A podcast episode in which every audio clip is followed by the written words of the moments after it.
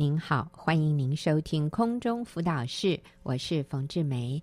今天我请到了小琴姐妹来跟各位分享她的生命故事，她的题目是“家庭关系愁苦变甘甜”。小琴你好，冯姐你好，听众大家好。是家庭关系愁苦变甘甜，所以以前是愁苦的，现在是很甘甜的。嗯。啊，这真的是很奇妙的一件事哈。所以其实从愁苦变甘甜这个中间啊，大概历经了多久？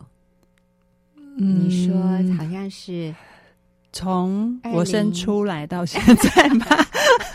哎，变甘甜大概嗯。四五年，四五年，对，是这样的时间，嗯、你的生命改变了，对，从改变开始到现在，好。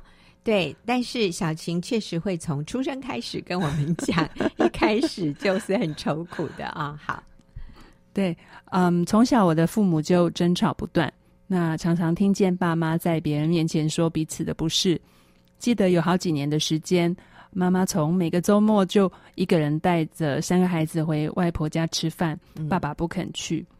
啊，有一个早上，爸爸出门前，妈妈跟他。要钱，爸爸把钱扔在地上就走了。嗯，妈妈很生气，伤心的哭。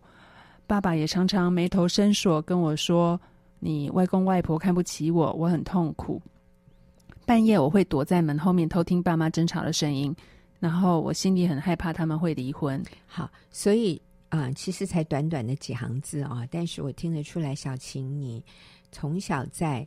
父母争吵这样的一个家庭的氛围里面，其实你是很害怕、很没有安全感，过得很紧绷、紧张的生活，提心吊胆。对，每天担心爸妈又会吵架。对，那爸妈吵架的时候，其实你会不会有一种感觉，就是好像你需要做一点什么来缓和家里的气氛？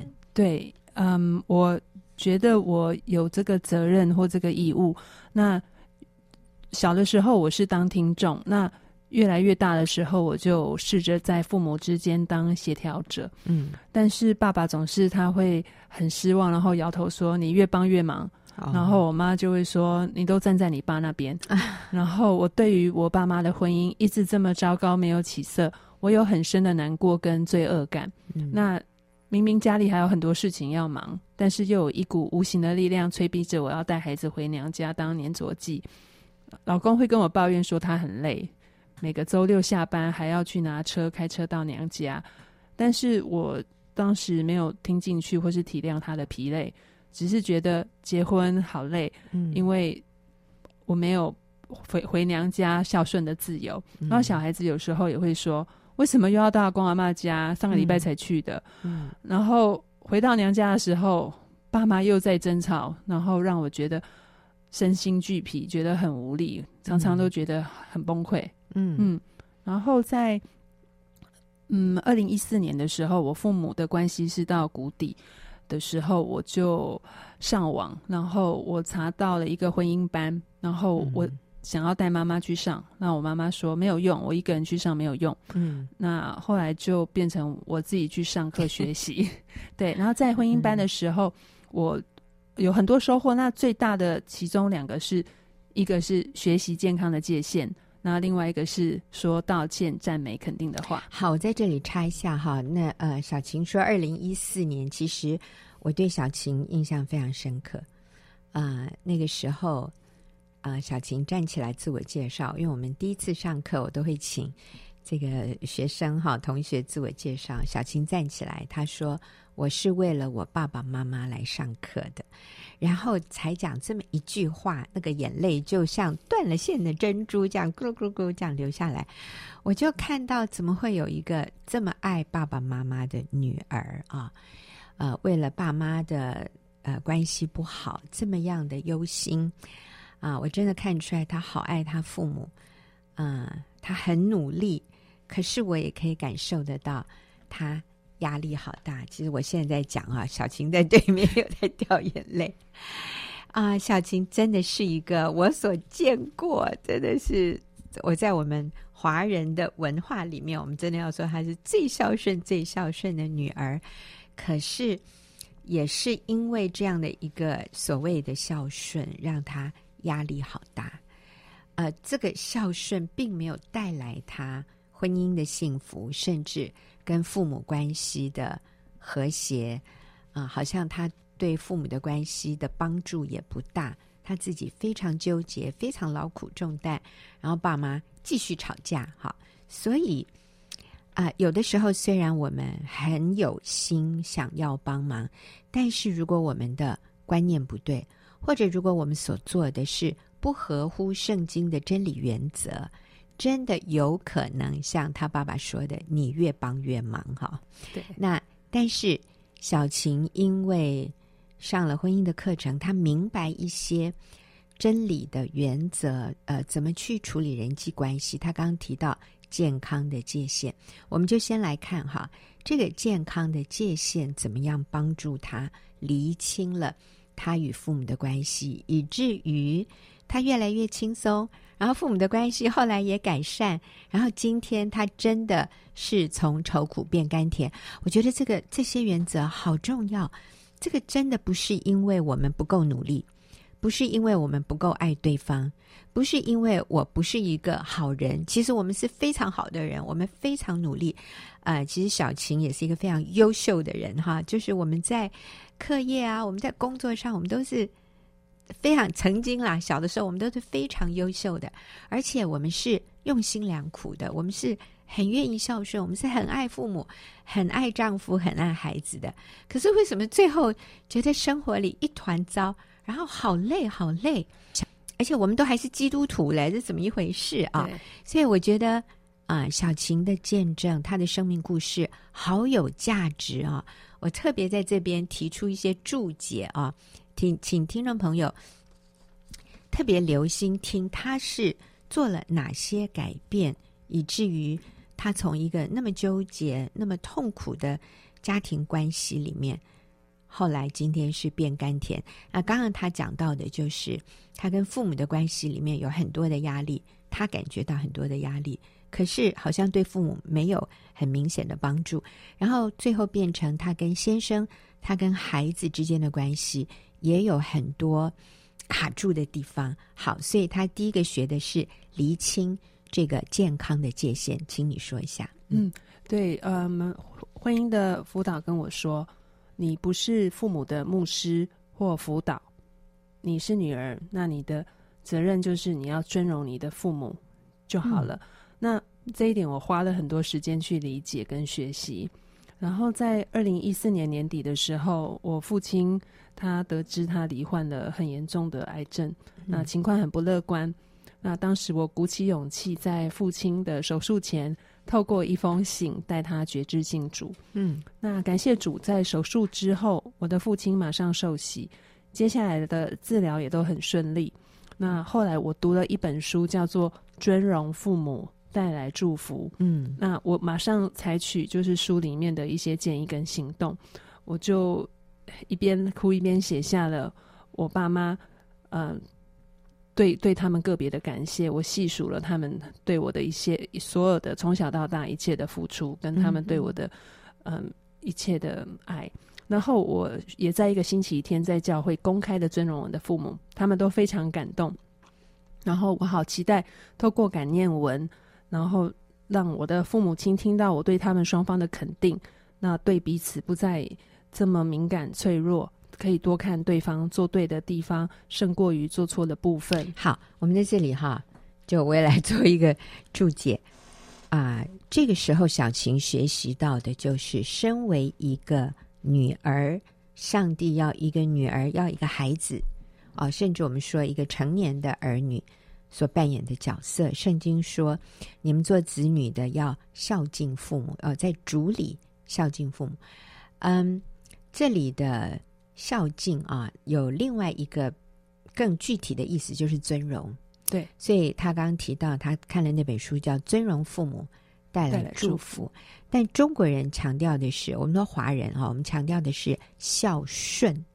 但是当我们成年以后啊，其实更重要的是孝敬啊。所以圣经翻译的没有错，嗯啊，呃，你们要在主里听从父母。然后下一句话是当孝敬父母，使你得福，在世长寿。所以孝还有呃更重要的是那个敬，敬对，就是尊敬、尊荣。所以这个尊荣父母的意思就是告诉他们他们哪里做对了，向他们表达感谢，而且是具体的，嗯啊，所以公开的，对，公开的。嗯、那其实父母很需要，你知道，当儿女长大了，父母非常需要的不是你在顺着他了，而是你能够主动的愿意尊荣他。嗯，其实父母也知道孩子长大了，孩子有自己的想法主见，父母也是愿意。尊重子女的，但是他更强烈的需要是需要公开的。你知道，在他的朋友、嗯、在嗯亲友面前被我们说表扬哈，对，被那个被 honor、被尊敬、被感谢、被尊荣。所以，当我们这样做的时候，就合乎了圣经的原则。但是，是不是要？百依百顺，他一个电话来，我就要立刻冲过去。其实不一定。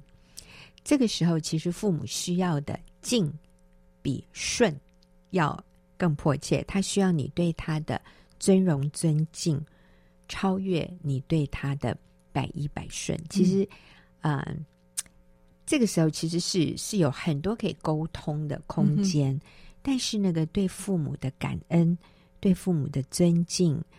啊、呃，尊荣公开的向他们表达对他们的感谢，我觉得是他们是身为父母心底最深的一个需要。所以当你厘清了这个部分，你就发现你跟他们的关系轻松了。嗯，对。当我写完这一封信以后，我我我觉得我觉得很开心，然后我觉得我父母亲也非常的开心。嗯，嗯对。嗯那我以为一封信就解决了问题啊！嗯哦、有的时候会以为哇，太好了，爸爸信主了，受洗了，从此就风平浪静啊！但是不然，好，你说后来呢？对，后来我就是公开的尊荣我的父母，然后做完那件事情，我觉得很很大的释放。然后，可是才过了三天，我又接到爸爸气冲冲的抱怨电话。然后接到电话的当下，其实。我觉得怎么又来了？我心真的好累。然后刚好那时候在婚姻班的会场，嗯、我就去哭着去找辅导。然后，但是他们很冷静，他们只说：“你就再去听一次健康的界限 CD，然后不用解决父母的问题。嗯”然后啊、呃，他跟我说：“因为没手上没有苹果的人，没有办法给出苹果。那我爸妈手上都没有苹果，那。”我有上帝给我的苹果，我来给他们。你说一下，这苹果代表什么？这苹果代表自己的价值、很爱、一些肯定、嗯嗯接纳跟赞美话吧。嗯，对。那所以，我当下就整理一下情绪，我马上传给爸爸一些安慰、肯定的简讯，然后跟他说：“爸爸，你辛苦了，我知道你你在这个婚姻里面。”很不容易这样子，所以刚才小琴的意思就是，因为爸爸手中没有苹果，他没有办法给出苹果，意思就是他里面很少在过去，甚至没有经验过别人赞美肯定他，对，所以他没有办法去赞美肯定妈妈的付出，对，对，那相对妈妈也是一样。她从小长大没有经验过人给她的肯定，然后说你好棒哦，你你真的很重要，也很谢谢你做了这么多呃付出。我想妈妈也很少，应该我觉得那个世代的大人好像都不习惯这样表达，嗯、因为他也没有接受过，对，所以他也没有苹果可以给。可是今天。我们因为有主在我们生命里面，主耶稣给了我们苹果。是，我知道我的价值，我知道在主的里面，我是我是被肯定的，我是被爱的，我是被我是被饶恕的，我是被看重的。嗯、对，所以我有了这些苹果，我现在可以主动的把这个苹果给我爸爸，给我妈妈。OK，所以小琴就写了一个简讯，给一个 line 给爸爸，对，说爸爸你真不容易。对对，你给他之前我接电话的话，我就说那你应该怎么样？你应该怎么样？你不应该怎么样？你应该给他苹果。对，然后 然后结果就是所谓的越帮越忙，或者是没有站在他那边。那现在我就是会去鼓励我父母亲，然后赞美他们已经很不容易，已经做对的部分。那所以对于父母的冲突跟互相批评。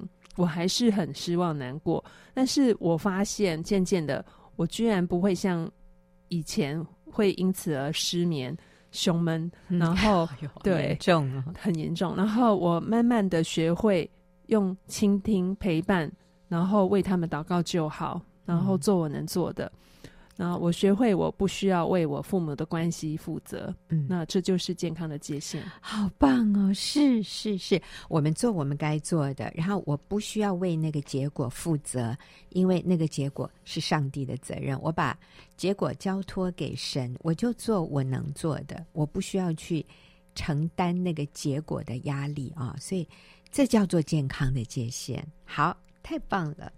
对，那因为之前我对父母的不放心跟不放手，我几乎每个周末都会带孩子回娘家，那长期忽略了我先生的感觉跟他的需求，嗯、那他需其实也需要在家里放松。然后他也需要跟我还有跟孩子单独相处的时间。嗯，对先生来说，他常常需要周旋在我的父母之间，是很吃力又不讨好的。嗯，然后他有时候会说，他很羡慕住在就是外国的妹婿。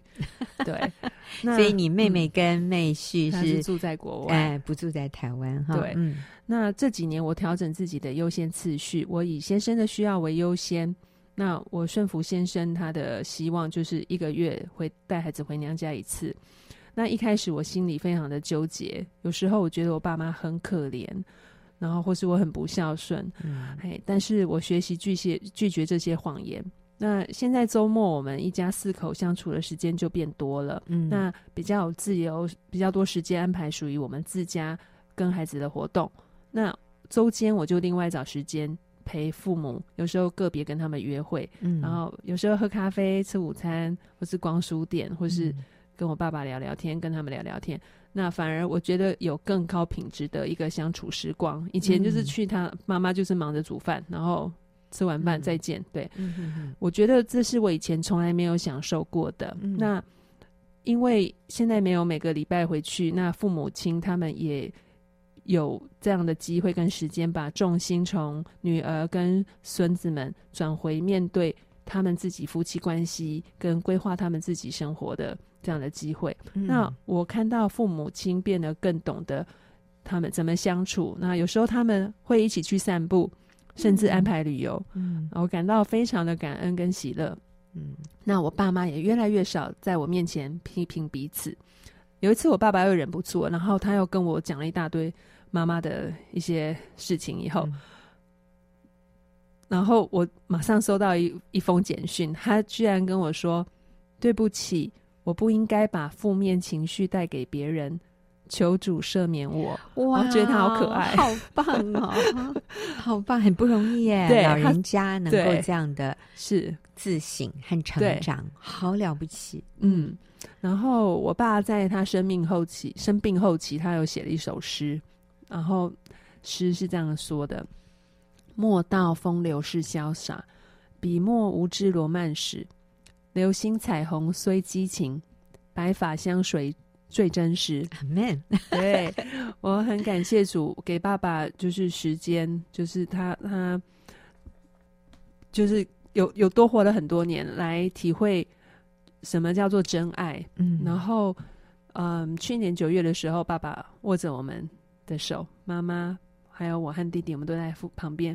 然后他带着微笑离开了。感谢主，我很感恩我的父母在困难中，他们选择持守婚姻，选择饶恕彼此的伤害。嗯，然后也给我机会去饶恕，然后尊荣他们。好感动。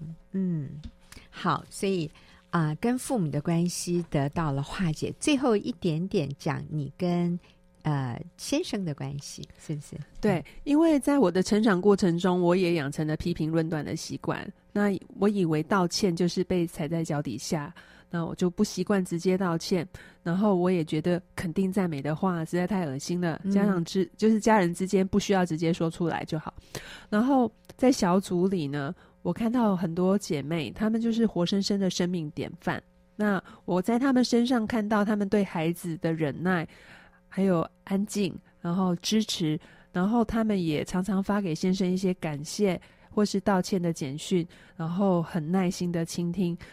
嗯，我总是找到他们，总是可以找到可以肯定先生的点，然后这些都给我很大的震撼，还有示范。所以在有一次先生生日的前两个月，我也努力的送给先生一张一百个欣赏你的理由。那在观察跟记录的过程中，神调整了我的眼光，我看到先生其实有很多值得我去感恩跟珍惜的地方。生日当天，我把卡片放在浴室。然后先生洗完澡，从浴室出来以后对我说谢谢。然后他就说，其中一条很奇怪，他说什么叫做你的帅度适中？然后我就说，呃，就是够帅，又不会帅到让我每天很担心。然后我们两个都笑了。嗯，对，我觉得。先生他很开心，他很满意，然后也让我们的关系变得更靠近。嗯，对，所以我很感恩，透过婚姻班和每周的妇女小组聚会，让我跟父母的关系更健康，那跟先生的关系也更甜蜜。谢谢小琴，我也鼓励每个听众朋友。回去做功课，这个功课就是写一百个理由，欣赏你的一百个理由，真的会改变你们的夫妻关系。好，谢谢小琴的分享，我们休息一会儿，等一下进行问题解答的时间。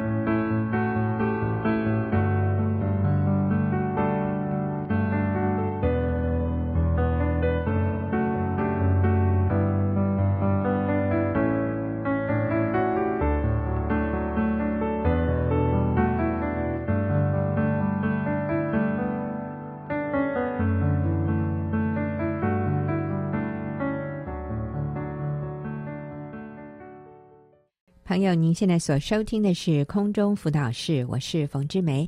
进入我们问题解答的时间，今天我请秀敏跟我一起回答问题。秀敏，你好，冯姐好，好喜欢跟秀敏一起啊。其实啊，每一个姐妹我都好喜欢。对，好，那今天这个第一个问题哈，是他他的讲的非常的简单。他说：“请问先生外遇，跟小三分手后。”仍说无法回到我们的婚姻，嗯，我该离婚吗？嗯，若不离，我是绊住他吗？好，所以他的意思是我先生有外遇，可是他已经跟小三分手了，嗯，可是他仍然说无法回到我们的婚姻，嗯，我是该离婚吗？哎，其实我都在想，也可能先生说有跟小三分手，也不一定是真的。哈，那当然了，我们就假设是真的、嗯嗯、啊。假设先生真的跟小三分手了，嗯、但是仍然说无法回到我们的婚姻，嗯、那我应该离婚吗？如果我不跟他离婚，我是绊住他了吗？嗯嗯。嗯好，所以我们可以了解这个背后，就是很多今天的世俗的人的价值观，嗯、就是你如果真正爱他，你就要放他走啊，嗯、你不要。不要坚持啊！你不要绊住他呀！嗯、你这样子，你也可以自由。嗯，如果你跟他离了，你也可以自由再去找你的未来的幸福啊！为什么要这么执着呢？人家都已经不爱你了。嗯，好，那我要说这些想法、这些说法，其实我们要把它拿来跟圣经的真理来对照一下。嗯，好，所以秀敏，我我也在想哈，嗯、这位呃女士她。问我们这个问题，是我觉得他是不想离婚的，嗯、他是想听真理的呀。嗯嗯，嗯，是，嗯、呃，我想，对啊。就就是我觉得很奇怪，应该 绊住他、绊住先生的是外女，而不是这个太太，就是原配姐，对、这个妻子。所以第一个，我们观念就要改变。对啊，如果说我们来 讲，谁绊住谁，应该是外女，不是这个妻子。是，对，所以我觉得，嗯、呃，我们做妻子的那个，我们要确定我们的位分，我们的角色。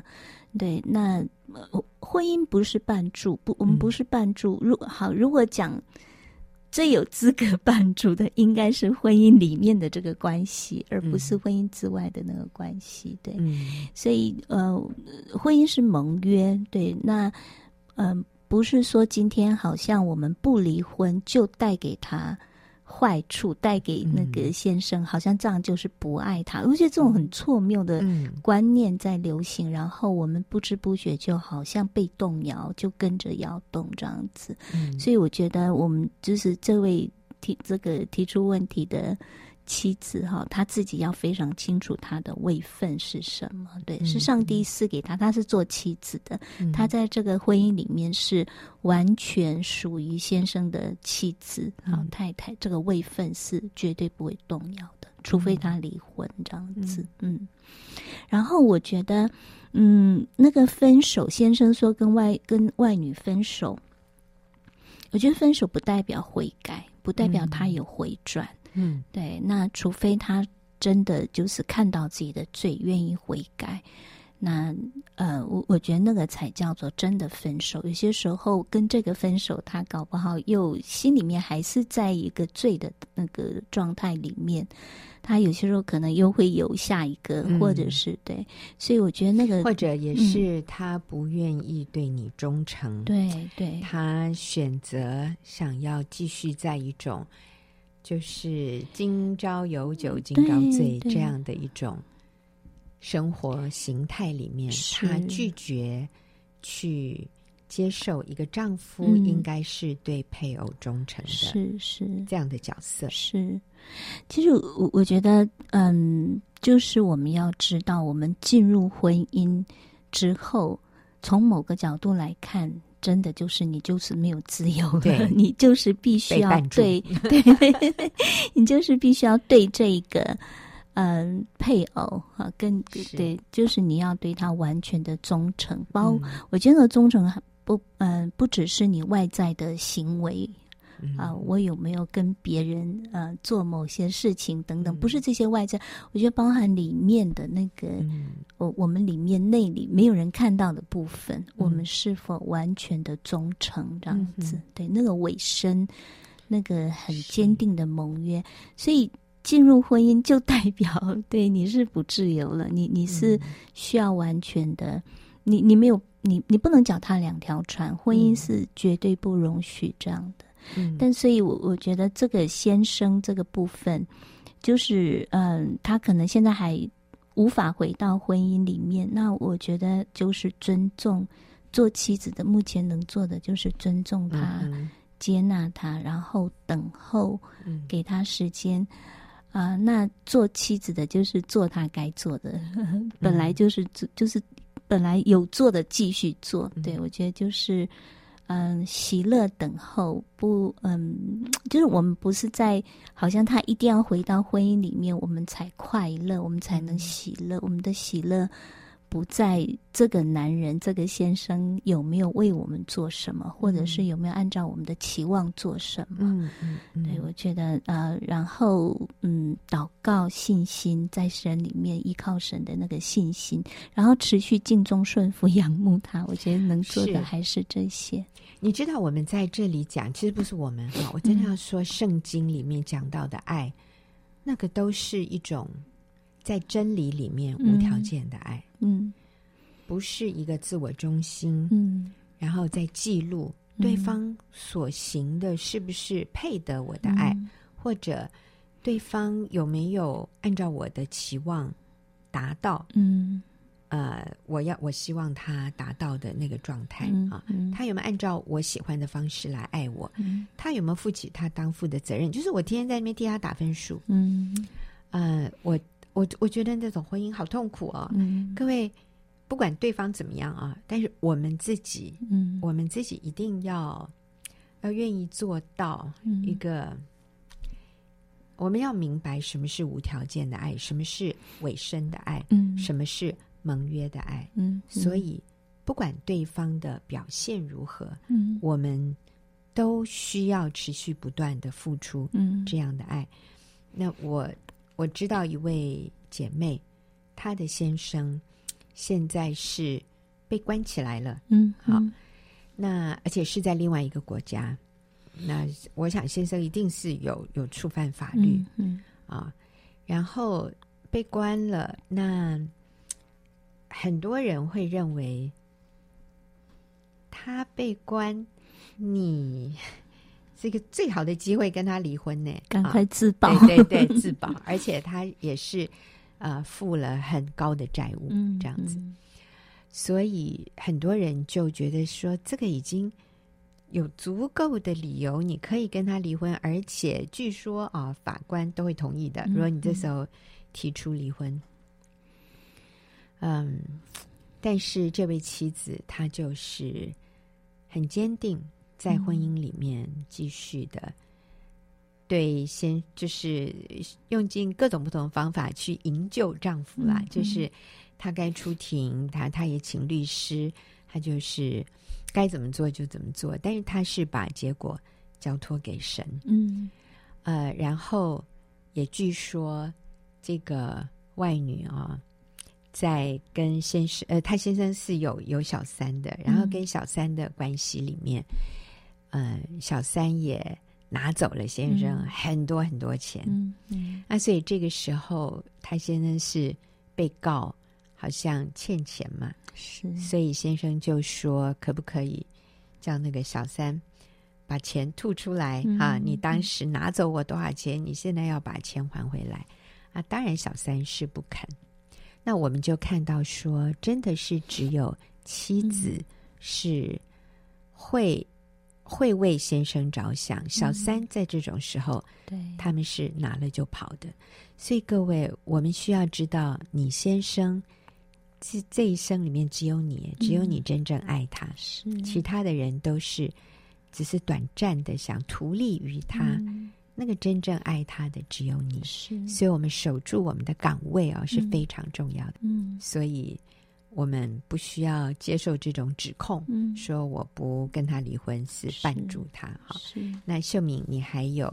哎，然后我我刚刚也提到，就是你知道，所有的这些外遇哦，都像是过眼云烟呢，嗯，它是持久不了的。嗯，所以最后我们需要的其实是那种有安全感、有承诺、持续不会改变的真爱。嗯，是，所以我们跟上帝一起啊，呃，一起走，我们就有能力可以向对方付出这种。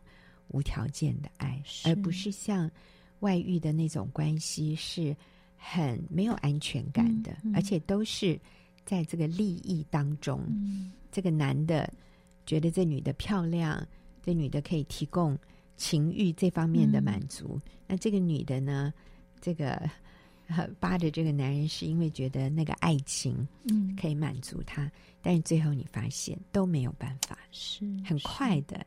那个满足感就消失了。对，我们真正需要的仍然是那个持久的，嗯，在真爱里面那种彼此信任、彼此依靠、彼此欣赏、彼此感谢，嗯，然后在这个里面的有亲密的身体的关系，那才是真正让人满足的。是，所以不要相信。那个外遇会持久，都不会的。是是，我我觉得那个满足，刚刚冯姐讲那个满足是一种平安，嗯、对，那个平安的满足，而不是你在一个错误的关系里面，可能你也会有满足，可是那个满足是很带着惧怕的，带着很多嗯、呃、错综复杂的一些扭曲跟呃、嗯、情节哈，就那种扭呃。掺杂在里面，那是没有平安的。嗯，对，虽然可能有短暂的快乐，可是就长久来看，嗯、那个里面是没有平安，是，是一直在嗯，我们说失血的状态。最后你会发现，哎、嗯，你怎么血流干了这样子？嗯、对，所以我觉得，嗯嗯，就是。那个可能先生外遇，然后他说他更更有，因为我们最近也有个姐妹先生也说他更喜欢外女这样子，嗯，哦，那这个姐妹就非常的痛苦。嗯，对，我觉得这些嗯先生外遇的妻子们、太太们都要非常，就要一直要被提醒，嗯，就是那个不是一个真爱，那个不会带给他们平安的长久平安。那个踏实满足的关系，对、嗯、他们是在一个很多不安的状态里面。嗯嗯 嗯，嗯我觉得这些妻子需要嗯、呃、重复听这些真理，这样子。对，然后嗯、呃，婚姻是个约束，这呃有些时候我们听到约束好像是一个很负面的话。其实我觉得，嗯，其实我们人生当中有许多都是约束，嗯，呃，可以说从你生下来开始，在母腹里面，搞不好你就是一种约束，这样，嗯、对，就是，可是那个约束对彼此是好的，嗯，就是因为它是在一个正确的基础上，嗯，正确的，呃，在一个盟约真理的里面，那个约束是好的，是带给彼此，其实。你会发现在婚姻里面看到我们是你你嗯，你可能不在婚姻里面，可能你不会看到你有多自我，有多败坏这样子。嗯、对，我觉得那个，因为在婚姻的盟约这样的所谓的约束里面。我们才真的看到我们里面有多败坏，里面有多自我中心。嗯、但是透过这样的盟约的关系，我们在里面开始改变，开始成长。刚刚冯姐说，靠着主，我们开始学习付出，你就经验到那个长久的满足、长久的平安。嗯，我觉得这是，呃，不管时代怎么改变，嗯、我觉得这是上帝设计人类最奥秘的地方，嗯、而且是。嗯，永恒不变的一个嗯真理这样子，所以婚姻的我们说绊住，嗯，是好的，是。因为它是一个约束，是。它是带给我们真实安全感的一个关系，所以婚姻必须是一个盟约，是。啊。那呃，刚才提到罪啊，哦嗯、那个最终之乐，他一开始会觉得有满足，嗯、但是其实他是在失血啊，哦嗯、我就想到。嗯，我们曾经读过，我想很多人都知道这样的故事。我今天只是再提醒一下，就是在那个那个爱斯基摩人哈，嗯、他们是怎么样捕捉野狼的吗？嗯、他们拿一个刀哈，嗯、一个一个小小刀，很锐利的刀，然后他在那个动物的血里面，他先弄一层，然后到外面去，因为外面是冰冷的，所以立刻那个血就冻结了。然后他拿到室内，在那个。呃，还仍然是一体状的那个动物的血里面，然后再裹一层，嗯，然后拿到外面去，立刻又冰冻，又变成冰，然后再拿进来，嗯、所以他他这样弄了好多次，所以那个刀刀刃，嗯，就已经被，被包覆在包覆很厚很厚的一层血、嗯、哦，就动物的血，然后他们把。这样的一一把刀放在雪地里面，嗯、把那个刀柄插在雪里面，嗯、下雪的雪哈，白色的雪里面，然后只让那个刀刃就刀子的部分，嗯、就是直立在雪地中。那个狼哦，会闻到这个血腥的味道，它会被吸引过来，嗯、它就会开始舔，嗯、舔这个这个刀。那一开始舔的时候，那个血会融化。然后他就会很兴奋啊，因为动物吃到血的东西时候，就会他就会再猛猛力的去舔舔舔。那当然你们知道，最后外面的那一层血就被他舔光了。可是这个时候，他的舌头就被划破。嗯，可是因为那个血的味道让他很兴奋，他他无法分辨，嗯，这个是是动物的血还是他自己的血。虽然那个舌头被划破会有疼痛，嗯，但是那个血的。美味，其实他现在在吃他自己的血，就让他无法停止，就好像他着了迷一样。嗯、然后他就自己越来越失血，最后这个狼就倒在雪地里面，是，是因为失血过多。那你知道这就是罪，嗯，罪会让我们觉得很兴奋，嗯，好像很快乐，嗯，可是最后其实。是一个慢性的自杀。是。那我们身为妻子的，或者身为先生的，我们持守住婚姻，我们让这个人他能够有一条回家的路，所以最后他不用倒闭在雪地里面。是。是。当他感觉到不太对劲的时候，他还可以回过头来看到这里有一条安全的路，可以离开那个致命的那个罪啊，嗯、或者那个。最终之乐，他是可以有一条，是他还是可以理性一下，让他可以回到正路。所以我们鼓励，呃，这位听众朋友，不要放弃，嗯、不用跟他离婚，你持守在婚姻里面，等候他的回转。上帝喜悦你，上帝也愿意帮助你，将来你先生也会感谢你。好，我们谢谢听众朋友的收听，谢谢秀敏，我们下个礼拜。